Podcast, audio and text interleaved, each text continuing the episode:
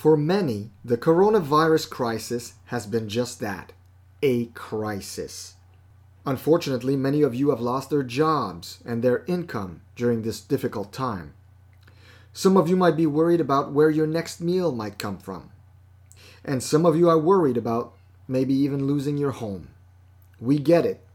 And we don't want to undermine what you're going through at all. Nevertheless, could it be just maybe, that this crisis is actually your turning point from losing your job to finding your work? You've just been given time to think. Lots of it. And this could be what God will use to launch you fully into His work for you. In this episode, we'll be looking at how you can go from losing your job to finding your work. Are you ready? Let's dig deeper.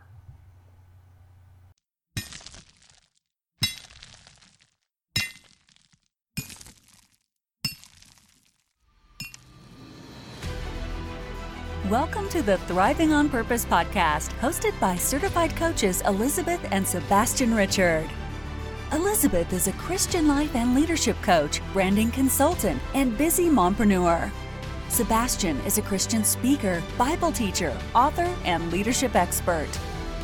Together, they help today's committed believers to dig deeper in their knowledge and walk with God in order for them to grow and climb higher in life and leadership. If you want to dig even deeper, make sure to visit thrivingonpurpose.com for more free resources and content.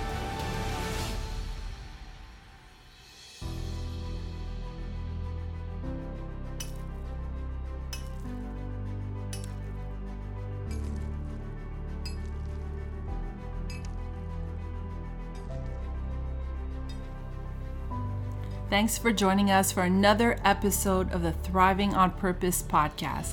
And if you haven't subscribed, I encourage you to do it on thrivingonpurpose.com. You can sign up to our email list and get notified when we um, put out a new podcast every week. So, this week's topic is really, really interesting. And it's a topic that's more appropriate uh, than ever right now because so many people are losing their jobs or even questioning the jobs that they're going to go back to. I think this is a real, um, you know, this has been a time where a lot of people have do, been doing a lot more pondering, um, thinking about the end times, thinking about, you know, what am I working for? And is my job really worth going back to?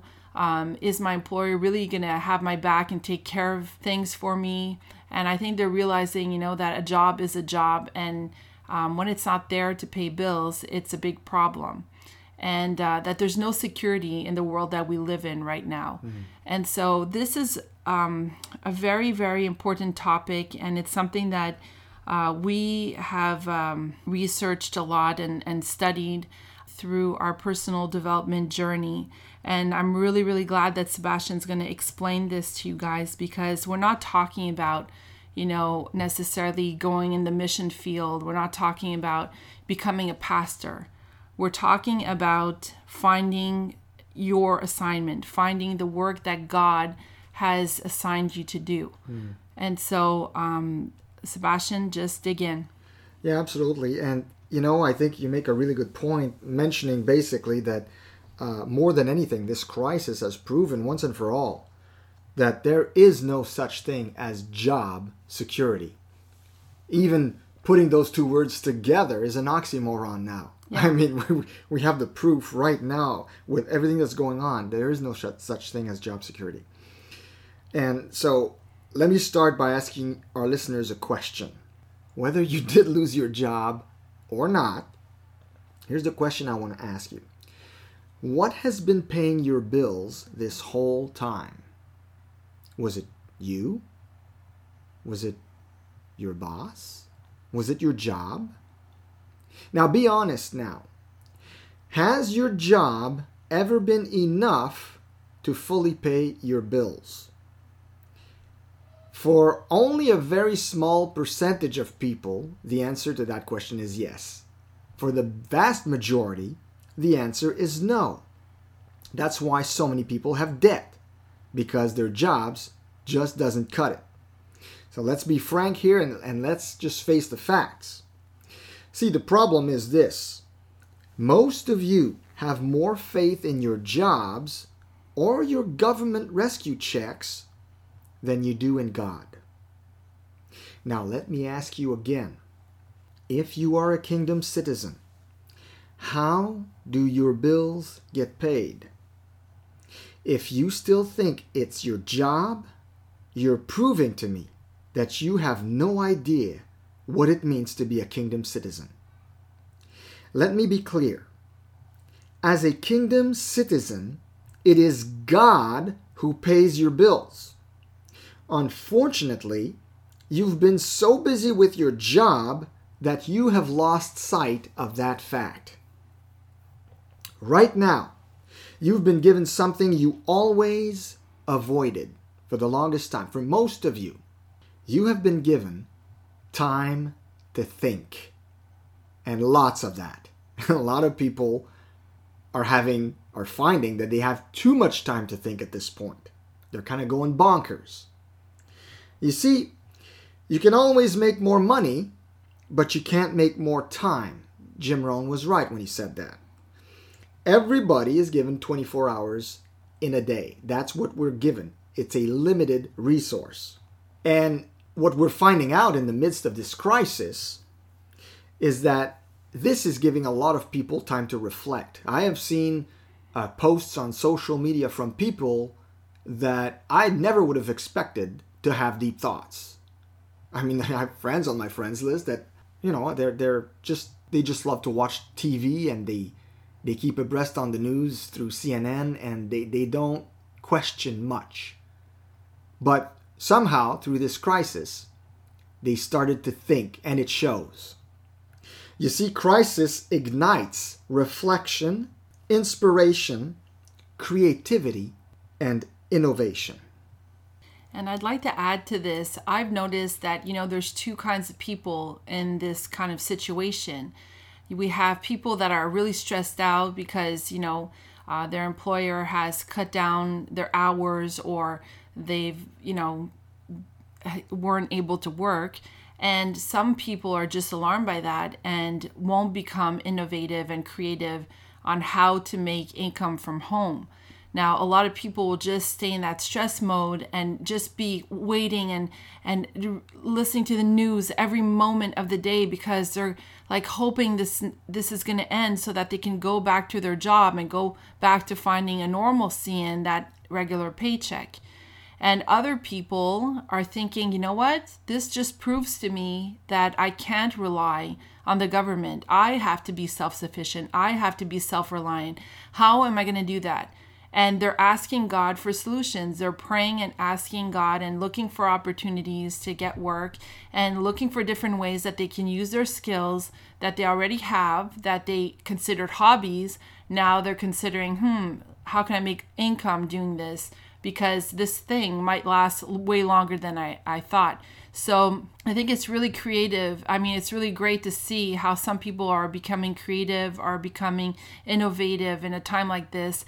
And you know what? I think that these people are going to um, are going to get valuable lessons through this time because they will continue they will continue to uh, you know either invest in real estate either um, in, you learn how to invest in the stock market or use their skills to make extra income on the side so that they're never put in that position again mm. where they're at the mercy of the government it's so interesting what you bring up liz because ironically by being taken out of their box their usual box which is their their job their job people are starting to think outside the box.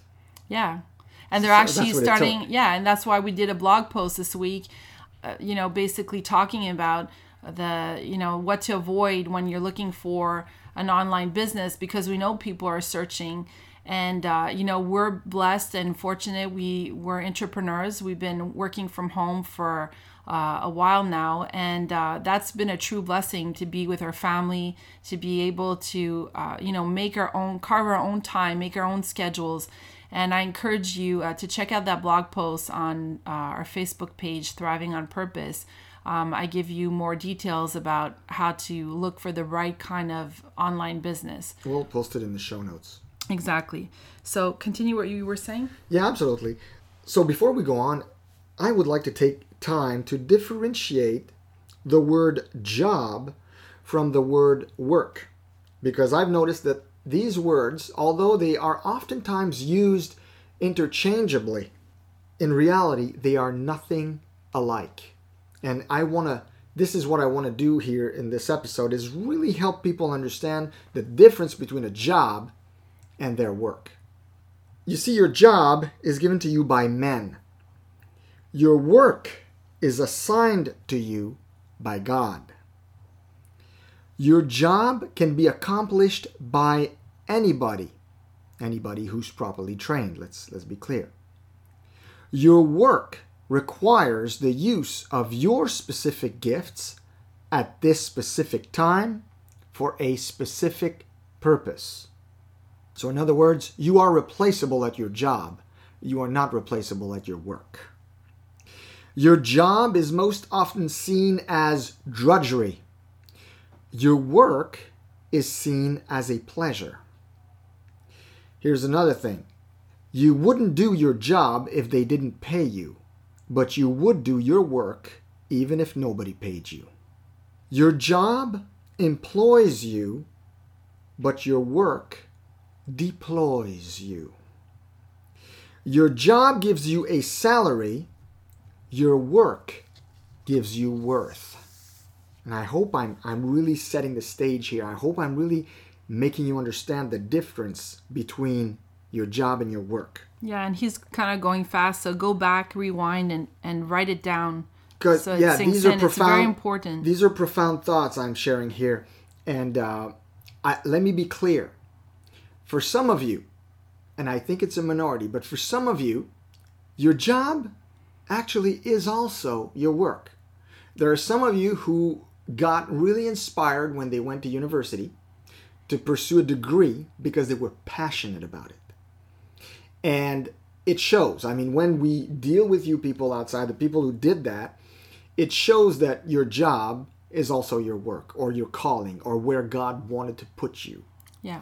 But that's a minority of people. For most people, their job is not their work. Yeah, and I just want to add uh, to that because for some people, they might be unclear, you know? Like, obviously, we need nurses, we need doctors, we need people that you know, had the heart to study to do these things and wanted to do them, but most of all, that they genu- genuinely felt called to doing it. That's the difference because for example, I mean, you've all been in a hospital where you had to get treated for something or you had to bring your kids to get treated to the hospital and you can tell right away the nurse that loves what she does. Yeah. The nurse that loves what she does will do everything to make your f- kid feel comfortable. Um, she goes out of her way. I mean, you can just tell when that person, when it's a calling, it's so obvious. When a doctor loves his job, uh, when he loves what he does, when he loves his work, uh, you can see that he studied a lot. And I know because I ask a lot of questions. I'm that kind of person. So when my daughter went for a surgery, I had to know about this and I had to know about this and I'd ask questions. And I can see a doctor that loves what he does because he'll say, he'll give me the information I'm looking for. And so it's not just, you know, general stuff that they just repeat. You know, he's done his studies, he's done his research, and he has more to give me than the general whatnot that any general doctor would give me. Mm-hmm. So that's the difference is that you can see those that do it because they just you know, it was a good decision, it pays well, let me just go through the motions and study this and do the job because I can do it okay. And the one that's going to go and excel and be innovative in his lane and actually bring forth new things to medicine, mm-hmm. you know, innovative, creative, you know all those things. And nurses, you see that in the teaching field as well. The teachers that are called to be teachers are very different from the teachers doing it because it pays well. Oh, yes. There's such a So I just difference. wanted you to see that difference. Now, the question is if everybody had found their calling, their assignment, and had really gone with not does it pay well, but went with what do I think that I my strengths and my My. God given passions and mm-hmm. abilities that God's given me, my qualities and all that together, my strengths, if I were to pick a profession that would actually excel those strengths, would bring them forth, would bring them to light. Now, do if every nurse that actually was called to be a nurse was a nurse, now don't you think that the hospitals would be a nicer place? Yeah. most of them would have smiles on their face. Most of them would make you feel like you know you're welcome and you- you'd actually feel reassured and in security when you're there. Mm-hmm.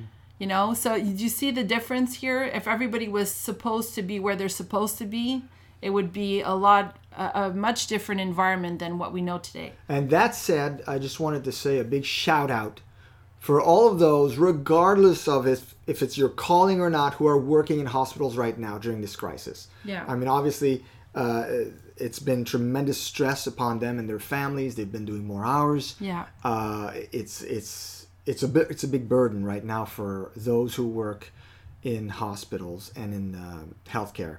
So a big shout out to all of you guys. Thank you for your service. Thank you for what you're doing. We really appreciate it. absolutely I, I wanted to get back to talking about work, or maybe just the word work.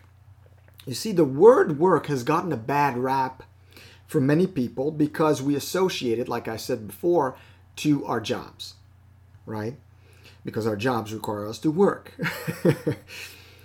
if we mistake our jobs for our work, or if we do not know what our work actually is, we end up seeing work as a curse. Okay? Jim Rohn said it, and he was right when he said, if you don't design your own life plan, in other words, if you don't find your work and develop it, chances are you'll fall into somebody else's plan. And guess what they've planned for you? Not much. I gotta be honest with you. I'll level with you guys here, okay? For the longest time, I considered work a curse. I didn't like my job. I had to work hard at it, and as a result, I saw it as a curse. So I equated it with the curse, in, in my vocabulary, the curse of Adam. I hated my job. Now, what's the quote unquote curse of Adam? Well, if we remember, after they took the fruit, God told the serpent, Eve, and Adam the curses they had brought upon themselves. What is called the curse of Adam is found in Genesis chapter 3, verses 17 to 19, where it says, To Adam he said, He that, that means God, because you listened to your wife and ate fruit from the tree about which I commanded you, you must not eat from it. Cursed is the ground because of you. Through painful toil, you will eat food from it all the days of your life. It will produce thorns and thistles for you, and you will eat the plants of the field. By the sweat of your brow, you will eat your food until you return to the ground, since from it you were taken, for dust you are, and to dust you will return. Now, most of us are familiar with this passage. As a result, many of us think, well, painful toil and sweat is my lot. In other words, work is my curse. That, pay very careful attention, that is a lie of the devil. Work is not a curse. It was the ground that was cursed for Adam's sake. The ground was cursed and became very hard to cultivate. It wasn't work that was cursed. It meant that in order to get fruit from the ground, we would have to work much harder. Besides, what is the first mention of work we read in the Bible? Well, aside from the work that God did in the seven day creation, that's the first instance of work we, we read in the Bible. But the second one, when it comes to man, is found in Genesis chapter 2, verse 15. It says, The Lord God took the man and put him in the Garden of Eden to work it and take care of it. So you see, Adam had a work assigned by God, and that was what he was supposed to do. So he was supposed to be in the Garden of Eden, to work it, and to take care of it. It's very interesting. I once heard a saying, I think it was Myles Munroe said, that God does not send growth where there is no management. And we know that in the garden that the fruit were growing, vegetables, all kinds of good things were growing in that perfect setting. But God put a manager there. It needed to be managed. Just a side note. So man was made to have a work. Work is good for man. A work with a purpose. It keeps man busy with an assignment from God. It gives him a, a sense of worth and accomplishment. You see, God doesn't want you busy with the wrong thing. He doesn't want you merely on a job. He wants you working the work you're supposed to work. He wants you at work in your kingdom assignment. He wants you to stay in assignment no matter what. And I have the scriptural proof to prove that. In other words, once a man or woman finds their work, God reveals to them what they were put on earth to do. And they have a passion for it and they're excited about doing it and they start doing it. God wants that. So God will not want you to replace your very important work with merely a job. In other words, if you have found your work and you know what you're supposed to do, but you delay in doing it for all kinds of reasons, most of the reasons we find for ourselves are financial. Oftentimes we're going to be like, well, I can't pursue my passion because I don't think it's going to pay the bills. Says who? I mean, if you're a believer and you really have a burning desire in your heart that you know God put there for a certain work, and you decide, no, I'm not going to do that. I'm going to find a job, a nine to five or whatever, and I'm going to concentrate on that because I feel more quote unquote secure there. You're basically neglecting your assignment. That's a huge problem. And God doesn't want you to be outside of your assignment. Once you find it, once He reveals it to you, He really wants you to stay on point. And I have the scriptural proof, like I said, and I'm going to share it with you. So, one of the scriptural proofs is found in Matthew chapter 6, verses 25 to 34. It's, it really sets the stage. So, Liz, would you uh, please read that? Sure. So it says, Therefore I tell you, do not worry about your life, what you will eat or drink, or about your body, what you will wear. Is not life more than food, and the body more than clothes? Look at the birds of the air. They do not sow or reap or store away in barns, and yet your heavenly Father feeds them. Are you not much more valuable than they? Can any one of you, by worrying, add a single hour to your life? And why do you worry about clothes? See how the flowers of the field grow? They do not labor or spin. Yet I tell you that not even Solomon in all his splendor has dressed like one of these. If that is how God clothes the grass of the field, which is here today and tomorrow is thrown into the fire, will he not much more clothe you, you of little faith? So do not worry, saying, What shall we eat? What shall we drink? What shall we wear? For the pagans run after all these things, and your heavenly Father knows that you need them. But seek first his kingdom and his righteousness, and all these things will be given to you as well. Therefore, do not worry about tomorrow, for tomorrow will worry about itself. Each day has enough trouble of its own. I love this portion of the Sermon on the Mount. So many times in my life, it has realigned me with what is essential in this life. Because so many times by the way if you hear screaming in the back it's not the disembodied spirits of ghosts haunting our podcast. It is actually just our children who are home right now and playing together or whatnot.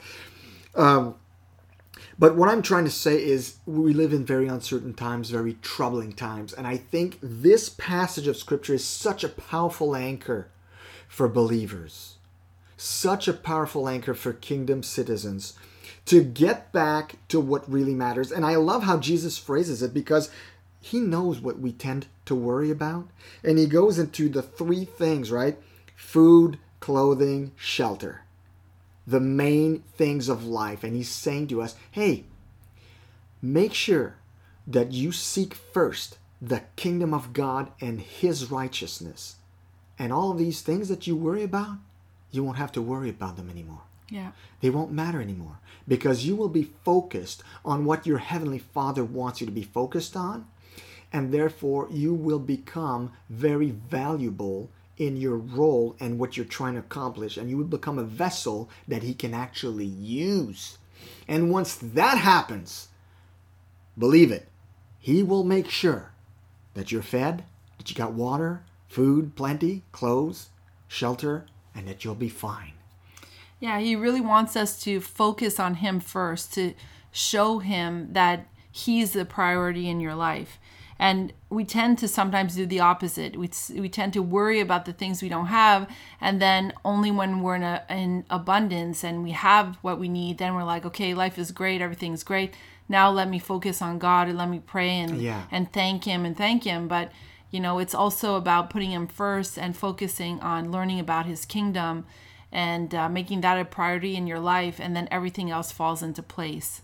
Yeah, and what better time right now in this crisis where so many people uh, are either stuck at home or lost their jobs or basically have a lot more time right now than to re anchor yourselves by meditating on the words of Jesus in the Sermon on the Mount, particularly, uh, particularly that portion we just read uh, in chapter 6, which I don't I, I mean I don't know if I have a favorite scripture or passage of scripture, but this would definitely be in my top three for sure. The Sermon on the Mount, especially chapter six, this portion where it talks about anxiety, to me was hugely helpful because guess what?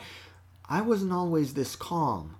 I used to be a nervous wreck growing up. I was so insecure. I had, I, I was a, a believer who had very little faith, who needed to be reminded of those things frequently in order to breathe, breathe. I was such a nervous wreck growing up. I had all kinds of uh, stresses and psychological issues and anxiety that assailed me at many different times, especially in my 20s. So I had to learn this, and that's why I'm emphasizing this right now. So that's the first thing. I, I think it's important to anchor you guys in this difficult time. But another scriptural proof that Jesus wants you to be in assignment is found when Jesus feeds the 5,000 with his disciples. Okay, we're going to read that passage. There's a couple places it's found, but I'm going to take the one in Mark. Mark chapter 6, verses 30 to 44. Liz, would you read that for us, please? Sure. The apostles gathered around Jesus and reported to him all they had done and taught. Then, because so many people were coming and going that they did not even have a chance to eat, he said to them, Come with me by yourselves to a quiet place and get some rest. So they went away by themselves in a boat to a solitary place. But many who saw them leaving recognized them and ran on foot from all the towns and got there ahead of them. When Jesus landed and saw a large crowd, he had compassion on them, because they were like sheep without a shepherd. So he began teaching them many things. By this time it was late in the day, so his disciples came to him. This is a remote place, they said, and it's already very late. Send the people away so they can go to the surrounding countryside and villages and buy themselves something to eat. But he answered, You give them something to eat. They said to him, That would take more than half a year's wages. Are we to go and spend that much on bread and give it to them to eat? How many loaves do you have? he asked. Go and see. When they found out, they said, Five and two fish. Then Jesus directed them to have all the people sit down in groups on the green grass. So they sat down in groups of hundreds and fifties. taking the five loaves and the two fish and looking up to heaven. He gave thanks and broke the loaves. Then he gave them to his disciples to distribute to the people. He also divided the two fish among them all. They all ate and were satisfied. And the disciples picked up twelve basketfuls of broken pieces of bread and fish. The number of the men who had eaten was 5,000. That's fascinating. See, the number of the men who had eaten was 5,000. So, how many people were actually fed that day is questionable. We don't really know how many were fed. Uh, I know in the synagogues, the women were not admitted to hear uh, teaching. They were like kept uh, in the back. So I don't know if women were admitted to in, in, in a rural setting, if in, outside like this, but we can suppose there was a lot more than 5,000 people. But it's such a fascinating account, especially the part where the disciples are giving like a, a two-faced question when they when they when he says you give them something to eat. It's funny the way Jesus does that because he's also mindful at this point that he's training these 12 or these 70 depending on how many were there but he's, he's they're in training right now uh, for what's going to happen once he once he leaves and goes to heaven so he knows they're going to be the ones perpetuating the church and solidifying the church yeah. and everything. So you give them something to eat. And their reaction their reflection is one completely bound to what we call the earth curse system. They're thinking they're, they're thinking in in in uh, job and wages and money and what but jesus is, is thinking kingdom only he is under a different authority different government where all things are possible and they're still thinking earth curse system this is impossible or if it is possible it's going to cost so much or it's going to require us to, to we're going out of our minds here this is nuts because they did have a treasury and they, they had some money for, for their needs and their because Jesus made sure they were looked after. Many of them left their families to follow him. He wasn't gonna let them starve, so he he made sure there was a treasury and they were uh, looked after. So they were worried at the same time about their own. You know, they're they're like, yeah, but what about us? Kind of. if we go to the villages and spend that much on these people, that's half a year's worth of work what's to be left for us? What? And they didn't verbalize that, but and it is so fascinating all the components that have to do with this particular questioning of the disciples. So he's thinking in terms of kingdom, and they're thinking in terms of earth and very humanly. So it's very interesting how they think. But the whole point is hey, you don't have to be out of assignment. Stay here with me and I'm going to show you what what you're actually under here, what you're doing with me. Because if they had gone to get provision, there was a they would have missed a whole incredible lesson about the kingdom of God and about their assignment. Jesus is keeping them with him because he doesn't want them out of assignment. He wants them trained under his tutelage and he wants them to get this because it's so important. Because if you don't get faith, if you don't get how the kingdom operates, if you don't understand faith, you're going to be very inefficient for the work that Christ and God has for you. Okay? So that's the first thing. So Jesus kept them with him in assignment. He didn't send them off. They didn't need to go buy stuff or go even say we're going to go work a couple days and come back. No, stay there, do this, and wow, one of the greatest miracles in, in the whole New Testament. And later, also in Mark, it's very interesting. There's yet another miracle of multiplication of bread to 4,000 people. And the disciples were with Jesus.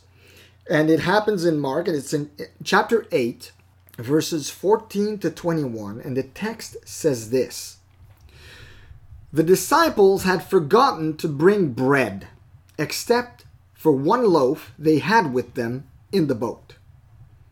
And Jesus, as he always did, was teaching them, meanwhile, while they were in the boat. He says, Be careful, Jesus warned them. Watch out for the yeast of the Pharisees and that of Herod. And when he said that, they discussed this with one another and said, It is because we have no bread.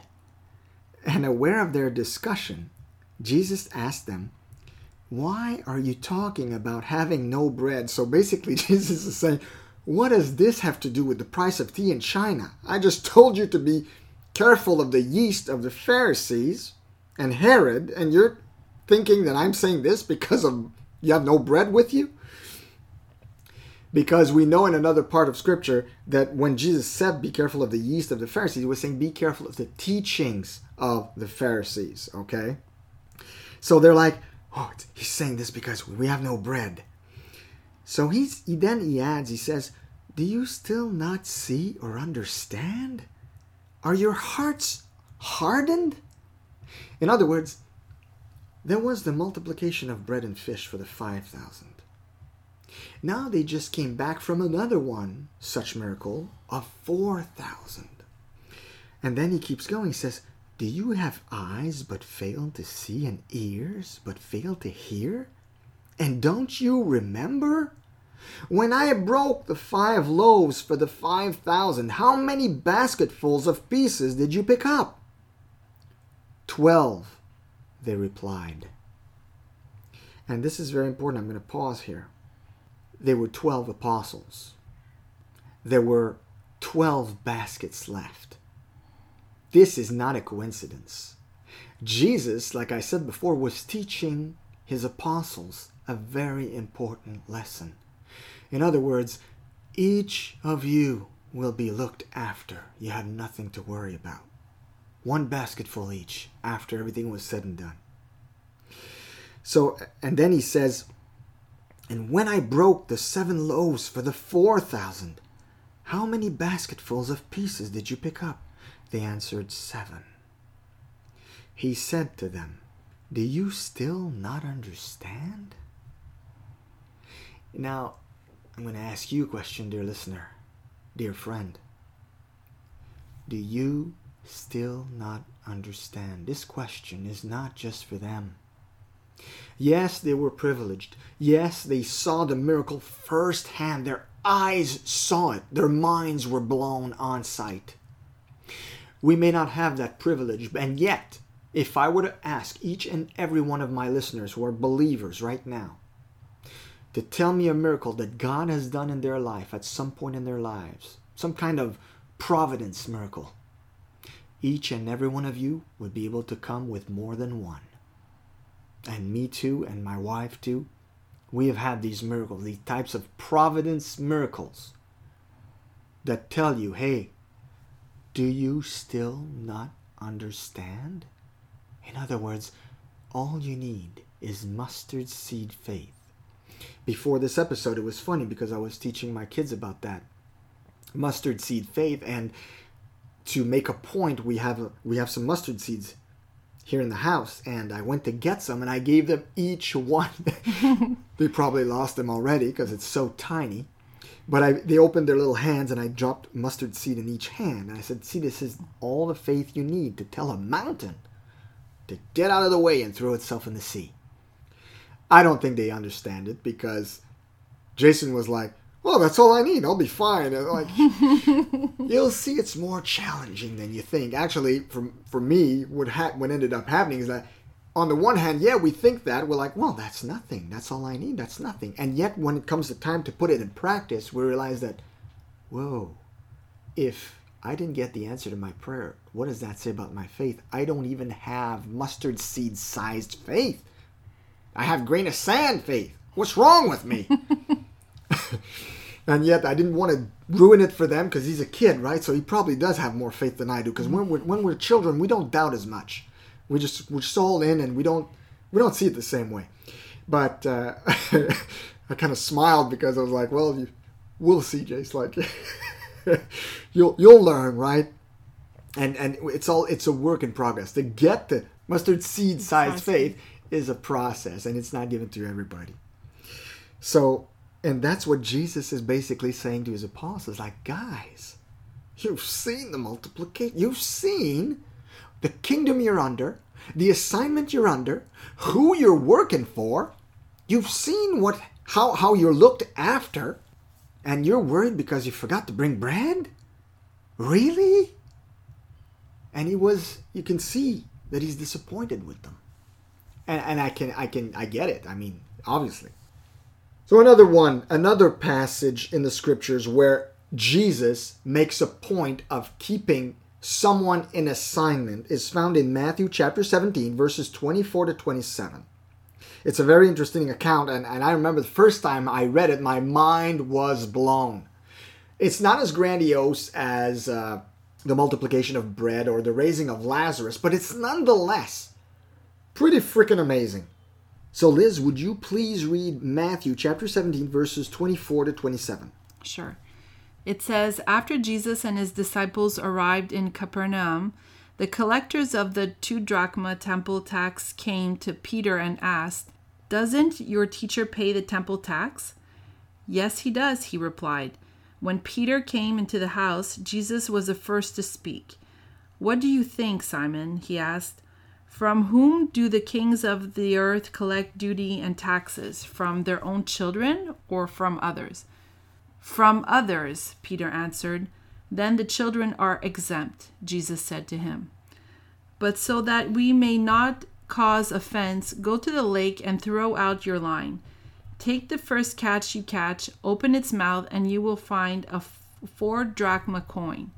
Take it and give it to them for my tax and yours. Wow, wow, and wow. It, it, I mean, there's so much we can say about this. So, it's a short story, very short account, but man, is it packed. Peter, Peter comes into the house, and Jesus is the first to speak, so he already knows what happened outside. That's the first thing, which is fascinating.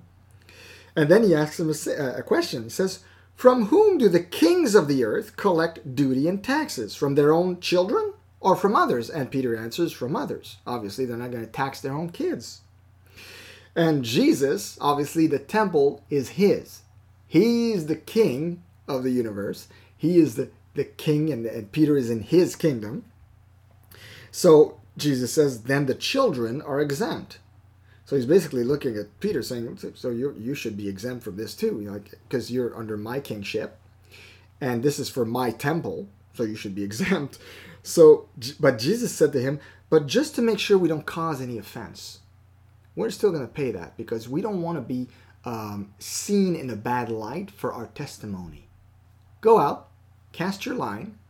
And Peter was a fisherman, obviously he was going to catch something, he was used to it, right? And the first fish you catch, look in its mouth. There's going to be what you're looking for. And you can pay both my tax and your tax. It's an amazing account. I mean, it's an amazing miracle in itself.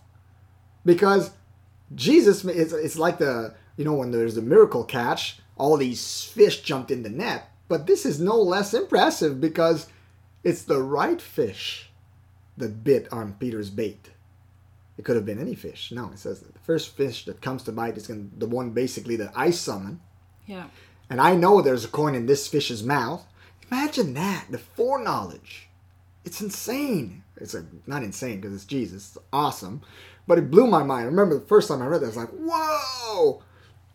Well, I hope it does the same for you. I hope this short account does the same, has the same impact for you.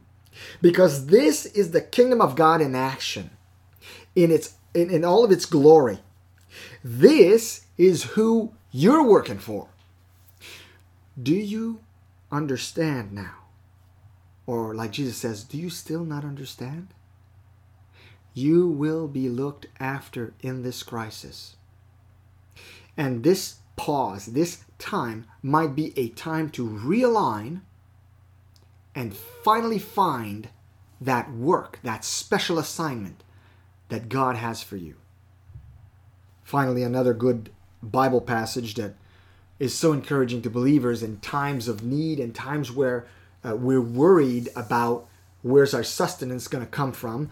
Like I said in the beginning, it's going to come from God, and if you thought it came from anywhere else, you you just don't get it. Okay? If you thought it came from a job or your boss or the company you work for, you don't understand this. Your sustenance will come from God.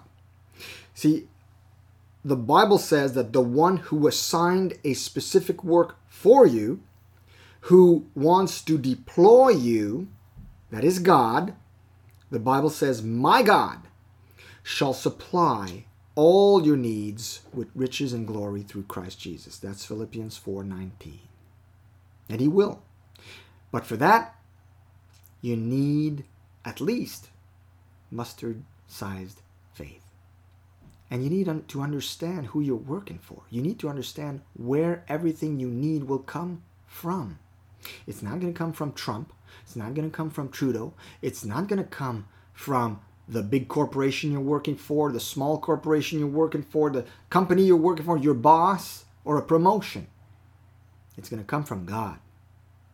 You know, I really liked uh, one of the teachings of, of Myles Munroe. He was talking about difficult times when people fall on hard times, and that was like maybe 15 years ago. But it's still relevant today, especially today where so many people lost their jobs. And uh, he, he was saying, I'm not worried. I wasn't worried when I had a job if I would lose my job or things like that. He says, because I knew where my sustenance came from. I knew where my provision came from, and I knew it wasn't through my job. So he says, if any one of you loses their job, what you should do is go to your boss's office and say, Thank you for activating my government. And I laugh because, in a way, that's what many of you are going through right now. You're in this process of shifting from faith in the government or faith in your job or faith in your paycheck to faith in God. And although this process can be very stressful and painful, it can also be very, very, very fruitful for you. Now, you might be wondering, how do I, if I, if I don't know my work, if all I've been doing is a job and I don't know my work, obviously you need to find your purpose, right? God has a calling on your life. He's got a work specifically tailored for you that He wants you to do, a place where He wants you to be.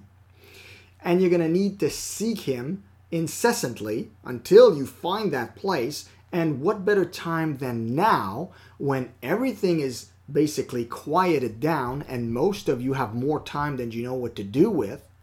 Than to seek Him on your face and maybe fast if you have to. Pray. Listen to our podcast episode we did. Uh, finding your purpose. About finding your purpose. We'll put it at the bottom of this episode in the show notes. You can just click there click to the episode about how to how do I find my purpose. I know it's helped a lot of people who've listened to it. But there's action steps that you can do to get to shift from losing your job to finding your work. And it's a process. And it might not happen overnight. For some of you, it might. For some of you, it might be in a dream. God's going to reveal it to you, and, and good for you, fantastic. But for most of you, it's going to be a process through prayer and introspection and even asking people around you. You're going to get confirmation from God and from people and from your own passions, what, what lights you up, what yeah. ignites your soul. I definitely encourage you to listen to that podcast that we did on how to find your purpose. Um, it's going to give you some good guidelines, good questions to ask yourself to, to start this journey. But I, I want you to understand, you know, in this podcast, when we're talking about, uh, you know, your assignment and we're talking about all these verses showing you kingdom, I know for some of you this may still be abstract and so I want you to understand that right now, the difference is that before, when you were comfortable in your job, in the, the, the work that you were doing, uh, working for whoever it was, you were having faith in your job. Okay. And so God knows that. God knows that you had faith in your job for providence, for money coming in to pay your bills. And so when we have faith in our job and we ask God for our needs, it doesn't really work that way. That's not how you activate your government. That's not how you activate kingdom.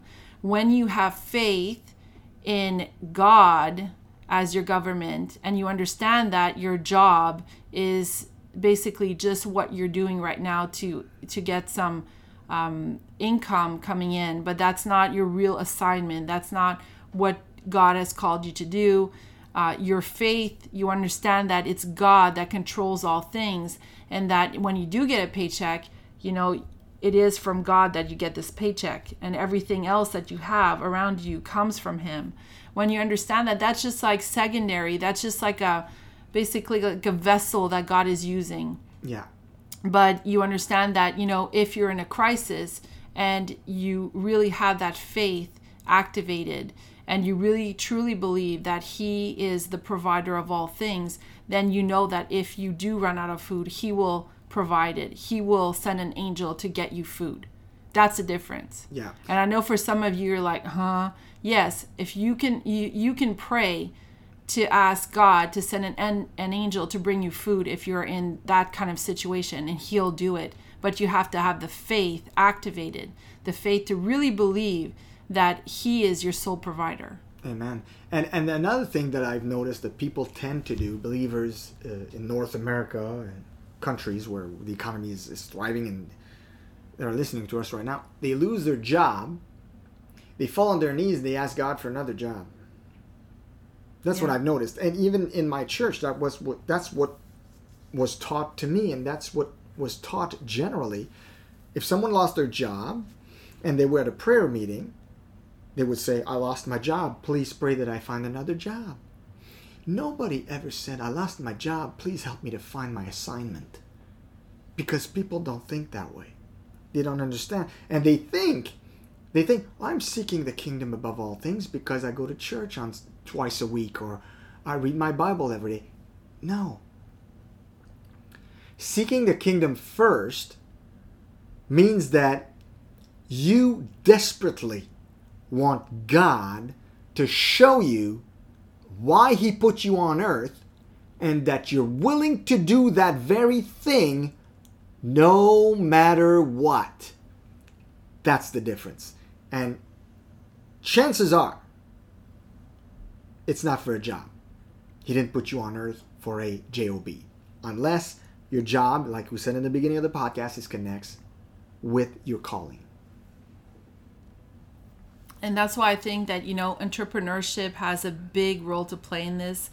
Um, I think that it really gives you the freedom to do what God has assigned you to do, um, because He will show you creative ways of uh, creating wealth. And we did a podcast on that. Your God-given ability to create wealth. Yes. You could go back um, on our site. on Actually, we actually we encourage you to go listen to that episode. It was life changing for many people. Yeah, God, uh, your God-given ability to create wealth Yeah. um, is on uh, thrivingonpurpose.com, and I really encourage you to to listen to that because you're going to understand. We did quite a few episodes on wealth and how all that puts is put into place, and it's just because right now you've been so dependent on the government, you've been so dependent on your job to basically get the fish for you that you don't know how to fish. And so this is really going to change your way of thinking. Uh, God has given you the ability to create wealth. And if you sincerely ask Him and say, Lord, I know, you know, I don't expect money to fall and from the sky and money to end up in my mailbox, but I know that you can teach me how to fish. I want you to teach me how to fish. He will teach you how to fish, and He will use your strengths and your given abilities, and you'll be able to to do to fall in that assignment that He has for you. And so, um, I again, I encourage you to to chat with it, with us. We're available. You can write to us at info at thrivingonpurpose.com. Um, you can go see our Facebook page, Thriving on Purpose, and also um, we've started a Facebook group. It's a free Facebook group, and uh, we're adding content in there, and it's another way for you uh, to get in there and ask us questions, and we'll be glad to answer them. Um, Sebastian also has his underground Patreon. Uh, so on the bottom of every episode in the show notes, you can see uh, how to become a member of the underground, which is becoming a Patreon. If you want to get exclusive content that Sebastian is preparing for those that really want to dig so deep that they want to go underground. Uh, that's why we called it that way. Um, he's adding a lot of value in that uh, account. So Yeah, and, and it's exciting for me because sometimes when I do the Thriving on Purpose podcast, I, I hold back. I am like, oh, I'm not going to say that. It could offend certain people and all that.